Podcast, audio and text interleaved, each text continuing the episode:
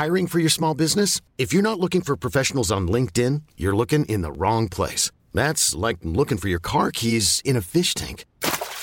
LinkedIn helps you hire professionals you can't find anywhere else, even those who aren't actively searching for a new job but might be open to the perfect role. In a given month, over 70% of LinkedIn users don't even visit other leading job sites. So start looking in the right place. With LinkedIn, you can hire professionals like a professional. Post your free job on linkedin.com/achieve today. There's never been a faster or easier way to start your weight loss journey than with PlushCare. PlushCare accepts most insurance plans and gives you online access to board-certified physicians who can prescribe FDA-approved weight loss medications like Wegovy and Zepbound for those who qualify. Take charge of your health and speak with a board-certified physician about a weight loss plan that's right for you. Get started today at PlushCare.com/weight loss. That's PlushCare.com/weight loss. PlushCare.com/weight loss.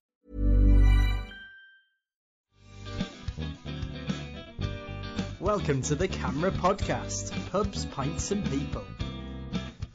Welcome listeners to the CAMRA podcast, pubs, pints and people, the podcast where we talk all about pubs, beer, cider and perry. My name's Katie Wiles and I'm joined by Ant Fiorillo and Matt Bundy. Hi Matt, hi Katie. Today we're going to be learning all about Women in Beer. That's right. So last week we heard about the new Women in Cider initiative, which was launched by Susanna and Elizabeth, who we spoke to on the show. And we're going to continue along that theme and we're going to find out about the challenges and opportunities faced by women in the industry, because it's actually quite a surprising gender divide, isn't it, Katie? It is. 20% of beer drinkers are women, according to the research conducted by Dea Latis, who we'll be sitting down with later, which is actually really shocking. I mean, it's crazy to miss out on a potential audience like that for the whole industry. I think that's something that needs to be addressed. Part of this is down to marketing, if I'm going to put my old advertising hat on. In the 90s, there was a lot of very laddish advertising in the industry. And more recently, some beer brands have been trying to appeal to women, but in the wrong superficial way.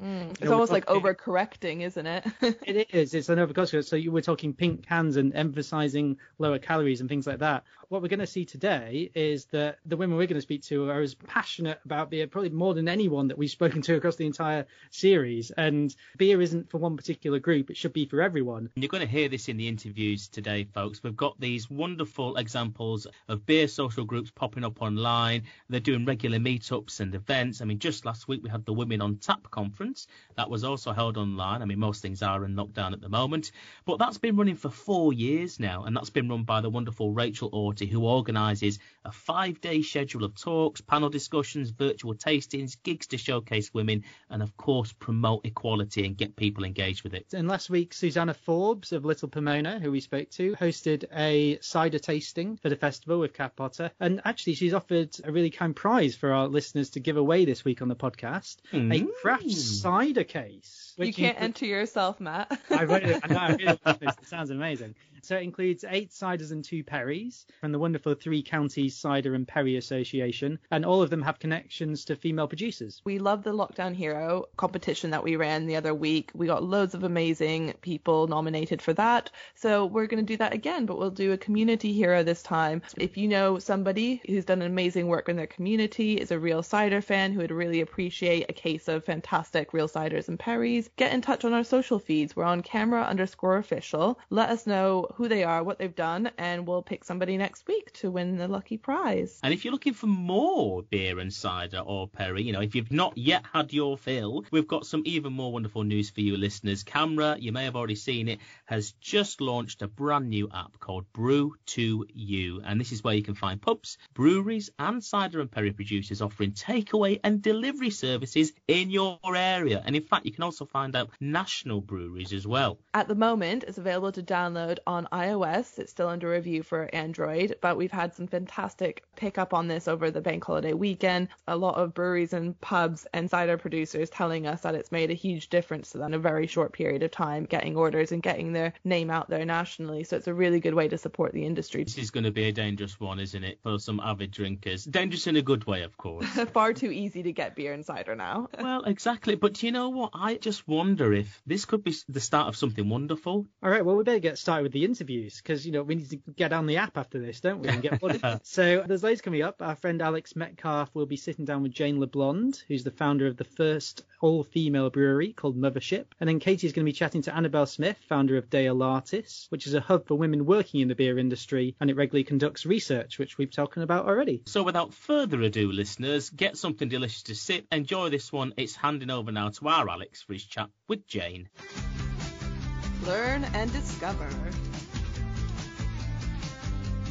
I'm Alex Metcalf, CAMRA's Learning and Discovery Manager. We are sitting down with Jane LeBlond, founder of the all-female brewery Mothership. Hi, Jane. Hello. Can you tell us how you got into brewing? Yes, so I have been a lifelong home brewer ever since working as a winemaker's assistant for a few years. When I was much younger at Chapel Down, down in Kent, spent a decade making hedgerow wines, blackberry wine, and then one year for Christmas I bought my husband a homebrew beer kit, thinking that he would really love it. Did he?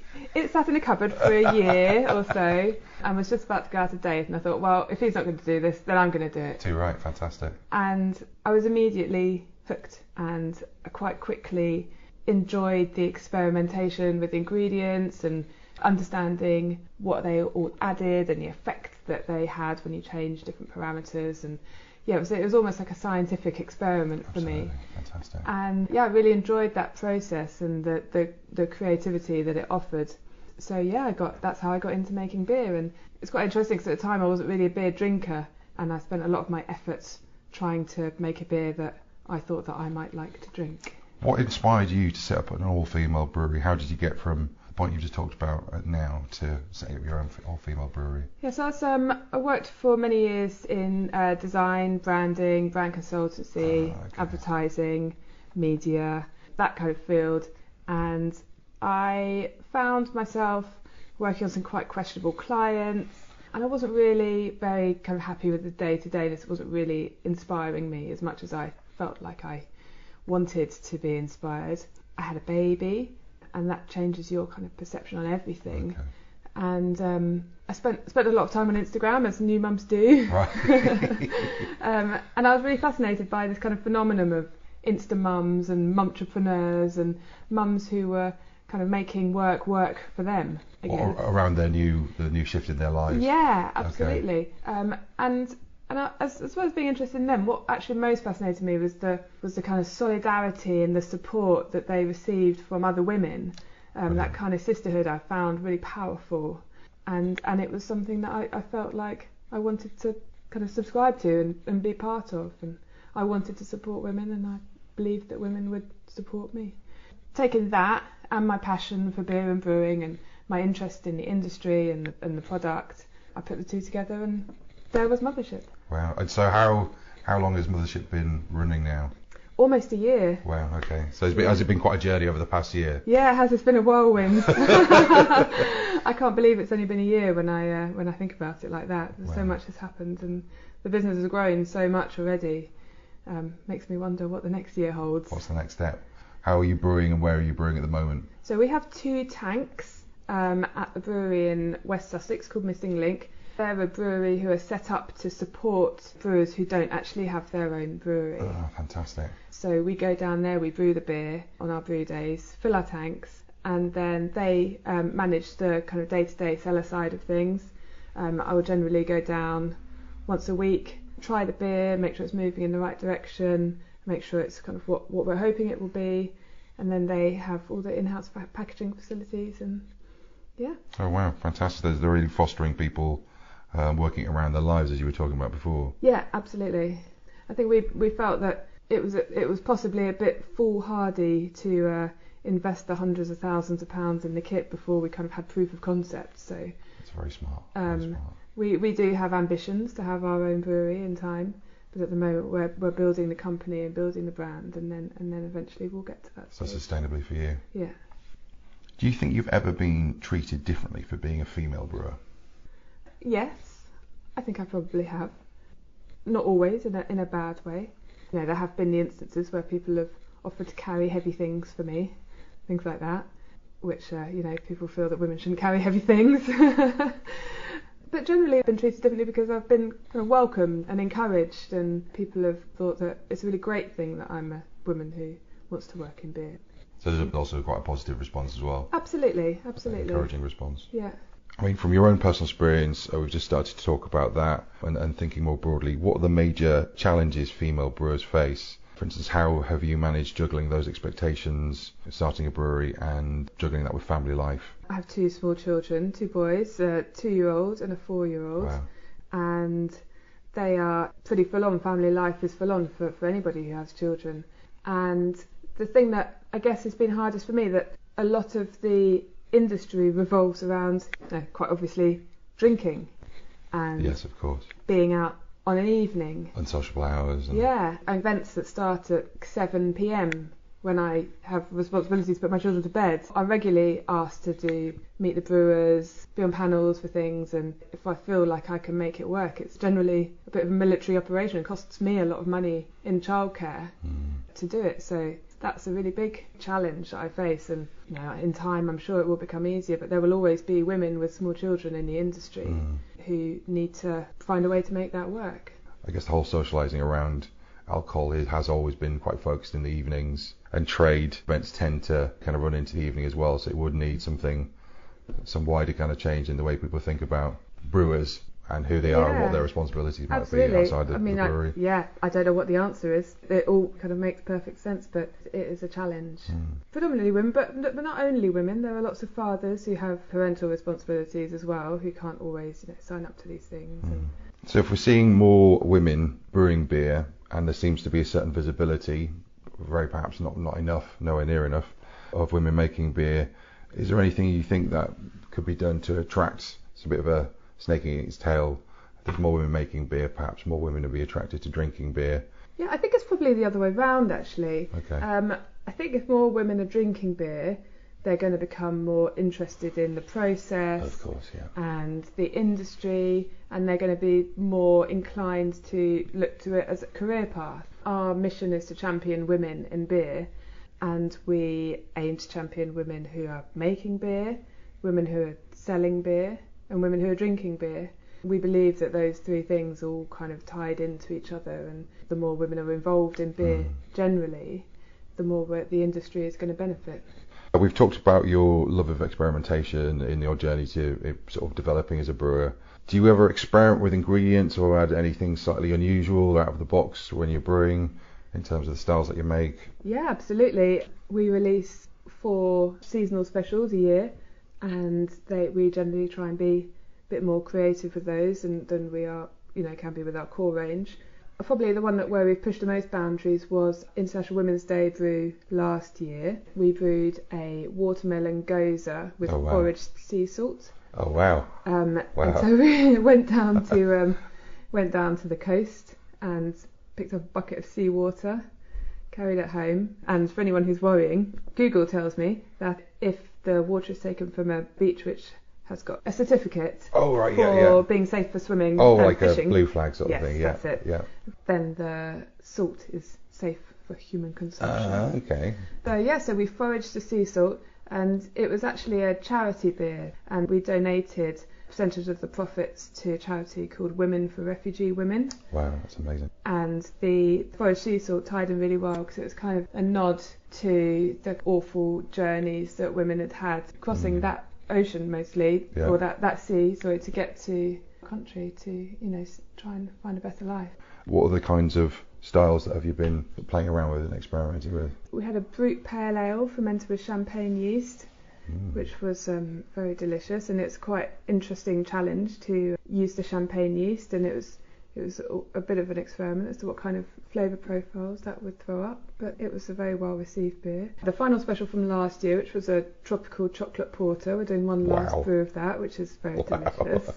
And we have our International Women's Day brew for this year, which is a New England double IPA. In terms of the styles of beers that you've been brewing in your career so far, is there a particular style of beer that is your favourite to work with? Yeah, well, it might sound a bit boring. I really enjoy the challenge of creating a really great kind of core beer, making something that is not kind of necessarily hugely exciting, really stand out. That's a challenge that I really relish. In terms of sort of consistency and just quality, making it taste really special. even though it's a standard beer. Our core range is an American Pale Ale and an unfiltered lager, and both of those we kind of tinker with.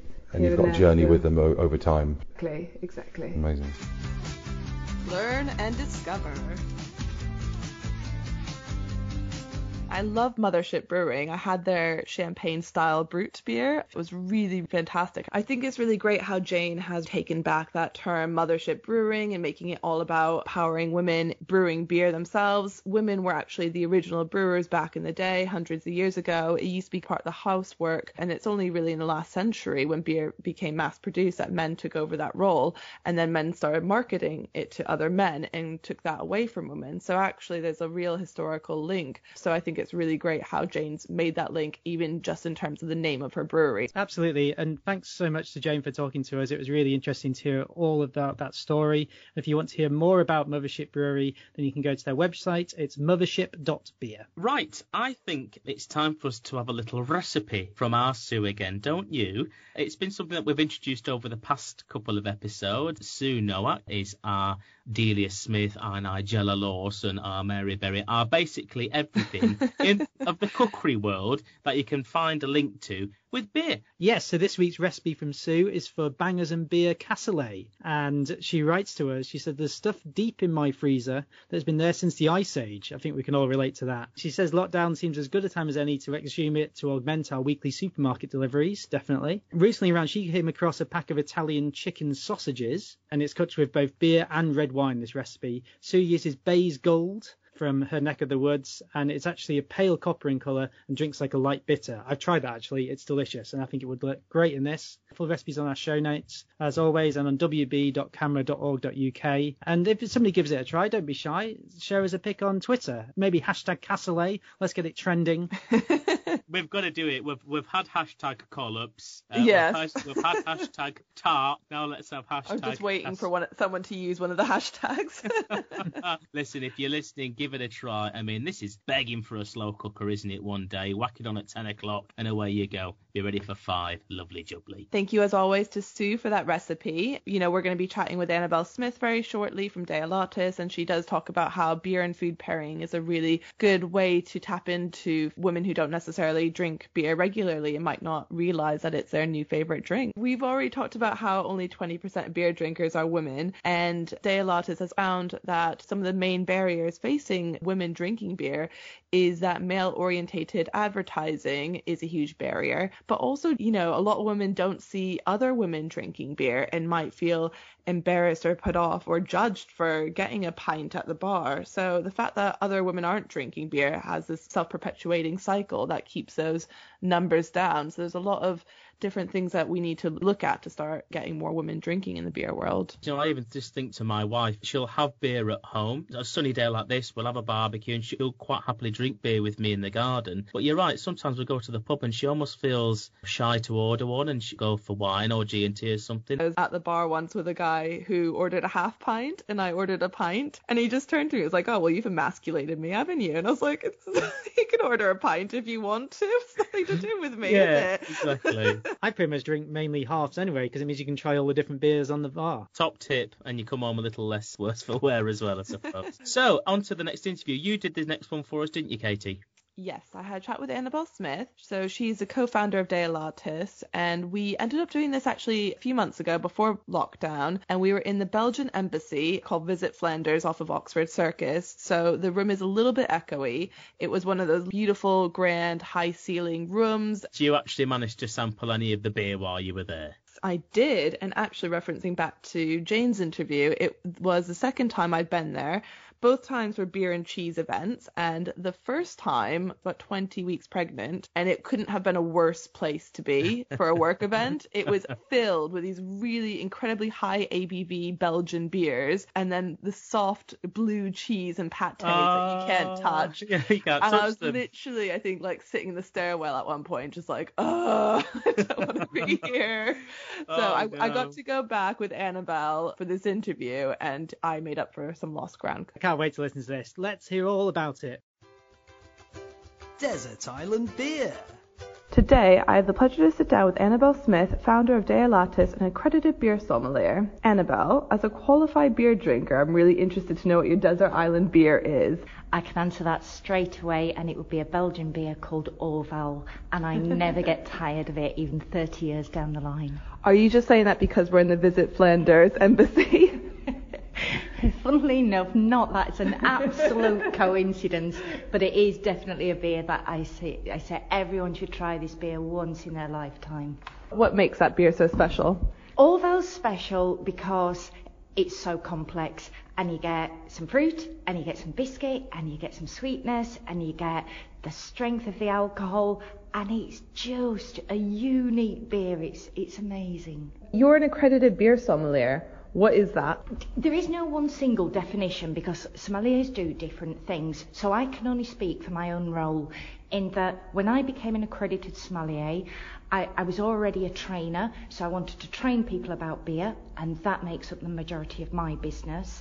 I love writing about beer, so that's why I'm involved in the British Guild of Beer Writers.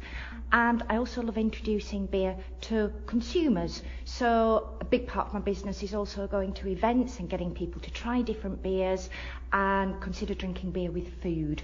So that's what my role encompasses.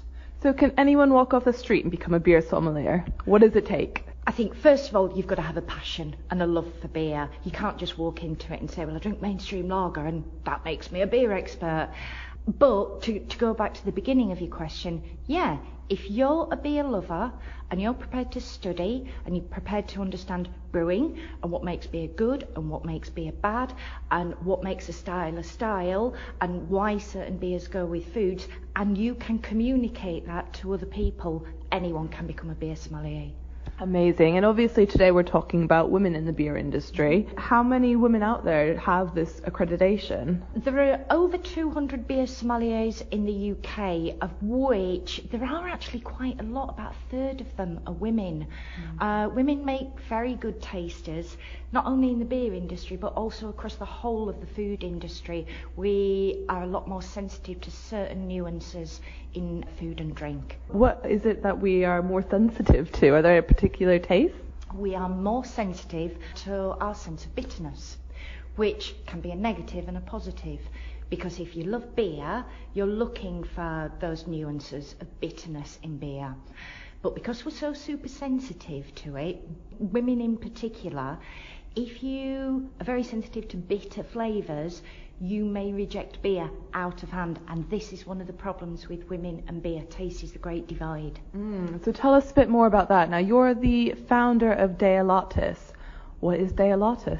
Okay, I'm co-founder with a lady called Lisa Harlow, and Dea Latis was the Celtic goddess of beer and water, and Dea Latis now is very much a hub for women who are thinking of working in the beer industry, who are already working in the beer industry, and a hub for any kind of research that is done in the UK about women's attitudes and behaviours towards beer.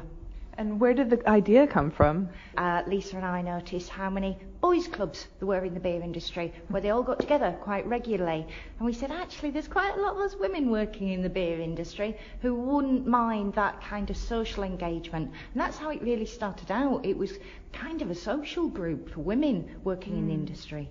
So what does Dea Latis do today? Dea Latis is purely for research purposes today. So we've been very, very lucky to get grants from the Worshipful Company of Brewers, which was a long, long process to get some money and justify why we needed the money. So we've done two big bodies of research, and the same things kept coming out time and time again. Marketing and advertising was a real turn-off. Even though we don't have that kind of advertising around anymore, there's been an awful lot of history to unravel. The environment where you drink beer, a lot of women, particularly in the kind of older age bracket, didn't feel pubs were particularly an inviting, safe space for them. There were a lot of myths that the women we interviewed came out with, that it's a bloke's drink, it's fattening, it always comes in pints. And we were able to kind of decimate all that research and go back to the beer industry and said, actually, if you make beer drinking environments more appealing and you do smaller serve sizes, a more attractive presentation of beer, you're well on the way to attracting a bigger audience. And let's face it, who wouldn't want to attract 50% of the population? There's obviously been a lot of changes going on in the industry. What are some of the most positive things that you've seen in recent years? The most positive thing I've probably, if I could say number one thing, it's when you go into the on-trade, when you go into bars, and again I'm going to pick out craft beer bars in particular, they are diverse. You don't get the kind of everyone has their own seat or everyone has their own table, so it's very, very inclusive. It's the attitude of the staff in these bars that they so want to include you, they so want to say, this is my favourite beer. And they're not snobby. If you go in and you say, well, actually I like lager, they're not going to laugh at you. They're going to say, right, if you like this type of lager, you probably like this type of pale ale. And they're just really, really passionate about it. So in terms of changing in the industry, I think we've moved away from that old style pub model with the bar as a barrier through to this new style bar where there's a lot of table service going on, there's a lot of recommendations, there's a lot of information out there. I guess despite all that, there's still 20% of women who are drinking beer, whereas there's 50% that we could get up to. Yeah. So what do we need to do to bring that, to close that divide? I think we perhaps need to kind of reposition beer as a gender-neutral drink. How do we do that? It could come through advertising. So I am going to name a kind of big multinational brewery here, but just before Christmas 2019, Carling actually did a fantastic advert which just showed a woman coming home from work, kicking off her shoes, swigging back from a bottle. And I thought, yeah, that's how it is. It's not big surprise woman drinks beer, it's just kicking back after work. So more positive images like that will really, really help. Yeah. I know we've been banging on about this for quite a long time, but still you go into restaurants, you go into casual dining, and the beer range is so sad and it's so limited. And you think, come on guys, you've got a wine list as long as your arm and you're offering me a mainstream lager as the choice to that, and it's not on. So I think the more we can get that casual dining group to consider beer as an accompaniment to food, we're probably going to attract a few more female drinkers in that way. But I think we now have some really, really positive role models in high up positions in the beer industry, and we need to shout a bit more. So anything next up down the pipeline for yourself as a sommelier or for Dea Latis as a group? Dea Latis is ticking along. As I say, it's a hub. Any new information about women and beer and attitudes towards beer, if you just Google Dea Latis and go to our website, that would be fantastic. News for me is the piece of my job that I love most, and I would do it 5, 6, 7 days a week, is training people. Because by capturing those people and by training them, it's either training them about beer styles or how to look after beer or how to pour a perfect beer. And if you can inspire those people, they will remember that training session. So it's all about kind of making training better and kind of altering it from it. People don't learn like they did in schools anymore. It's about making training something that you come out of and you go, that was flipping fantastic. So that's what I'm striving to do this year.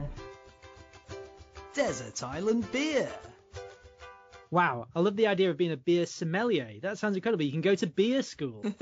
Oh, totally. And the fact that she loves training, you know, you could get a wonderful teacher. I mean, if she's got that much enthusiasm when she trains, sign me up. And it's really interesting that 30% of all beer sommeliers are women, despite that stat we were talking about being only 20% of beer drinkers. Exactly. And the sensitivity point was lovely. I almost felt it was a little bit tongue-in-cheek to say that, well, women have got a sensitivity to bitterness. But of course, you can see how that is very useful in the beer industry. The women that I do know in the beer world, and I do know quite a lot of them, really take it very seriously. They are beer educators. They have done their sommelier course, advanced Cicerone courses, etc. I think women are the new force of beer educators, beer expert coming this way. Definitely. Another wonderful interview for this week, and thank you so much to Annabelle. The central hub is there, Dea Latis. Seek it out on your internet browser, folks, and get involved in the conversations. As Annabelle's rightly said, it's not a closed secret. Anybody can get involved, anybody can join in. Right, let's dive into the archives then, shall we? It's a bit of a murky one this week, isn't it?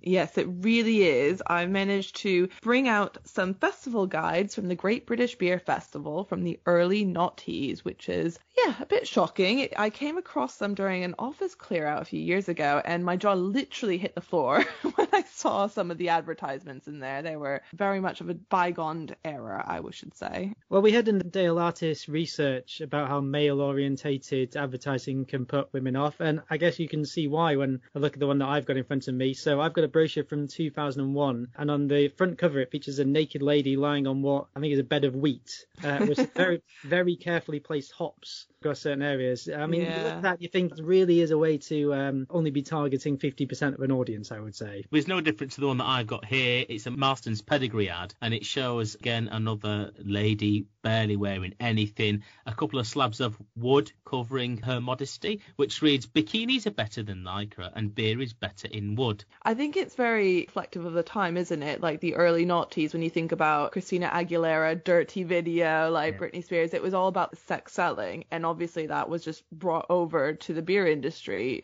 I've got another brochure in front of me where it looks like a Spice Girl is the goddess of beer, and a little short skirt and everything. It's very weird to think that that was what we grew up with in terms of marketing. And if you see that growing up, then of course you're not really going to think of that is for you, because it's tailored towards lads, isn't it? Of course. That's right. But let's not leave on a bad note. And we've also got a lovely article from What's Brewing September 2019, which talks about what CAMRA have done to try and address this. It says here that CAMRA bans beer with discriminatory names or artwork at its flagship Great British Beer Festival. The 1,000 plus beers, ciders and perries that were available there were checked to ensure that they adhered to CAMRA's charter and code of conduct, which actually talks about inclusivity and diversity. And this is something I worked on closely last year. We just got such an amazing response from people. It's something that was happening already for several years, where our volunteers were checking the beer orders coming in and making sure that there weren't offensive beer labels. And when I said, okay, well, why don't we tell people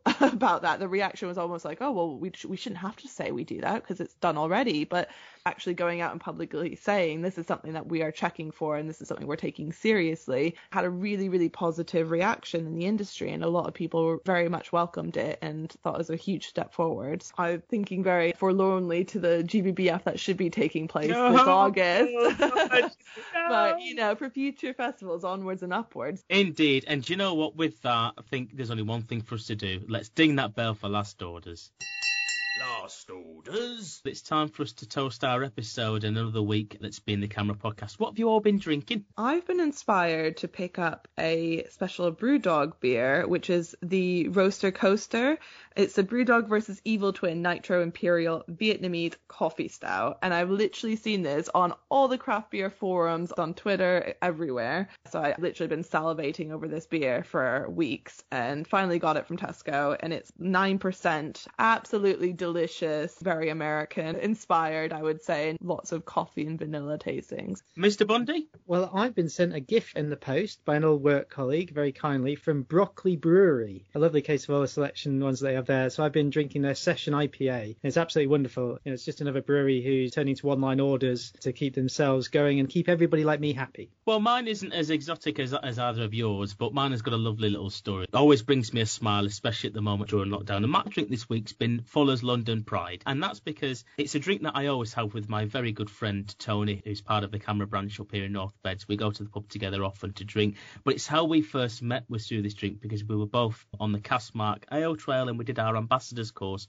at Fuller's Brewery, and of course while we were there that was what was on offer. That's what we were drinking and tasting and being trained with. So it's London Pride for me this week. Don't forget, we now have the Brew2U app up and ready, so you can get all of your beer directly through that. I'm going to be making sure to order for next week's episode. Make sure to have a look. We have nearly 500 pubs, clubs, breweries and cider producers listed, so there should be somewhere nearby. Absolutely. And if there's not, just use the national filter. You just downloaded the app yesterday and there's a national filter. So in fact, you can even get yourself something that's not in from your area that you might not otherwise have been able to get your mitts on. Join us next week. We're going to be learning all about beer heritage, speaking with Beer Nouveau about the heritage beer styles that they're brewing, and Jeff Brandwood, who runs the Pub Heritage Group at CAMRA. So before then, have you got a quote for us, Matt? I have, and I'm going all the way back to the last German emperor for this one. Nothing if not contemporary. Kaiser Wilhelm was his name. We're going to put a twist on this, particularly for the theme this week. So he said, "Give me a woman who loves beer and I will conquer the world." I think we can all agree the quote should be, "Show me a woman who loves beer and she can conquer it herself." Cheers! Cheers.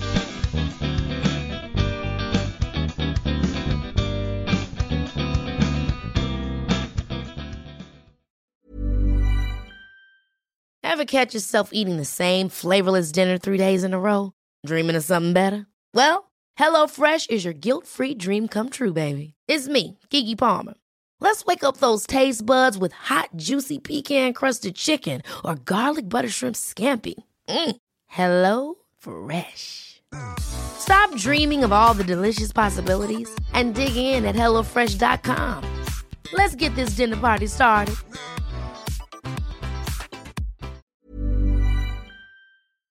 How does a free case of beer sound? Yes, you can grab a case for free courtesy of our pals at Beer52 by going to www.beer52.com/people, that's the numbers 52 in the 52, and covering the meagre postage cost of £5.95. And what's more, as a special offer for our listeners, they'll throw in 2 extra beers for free, so that's 10 unique craft beers.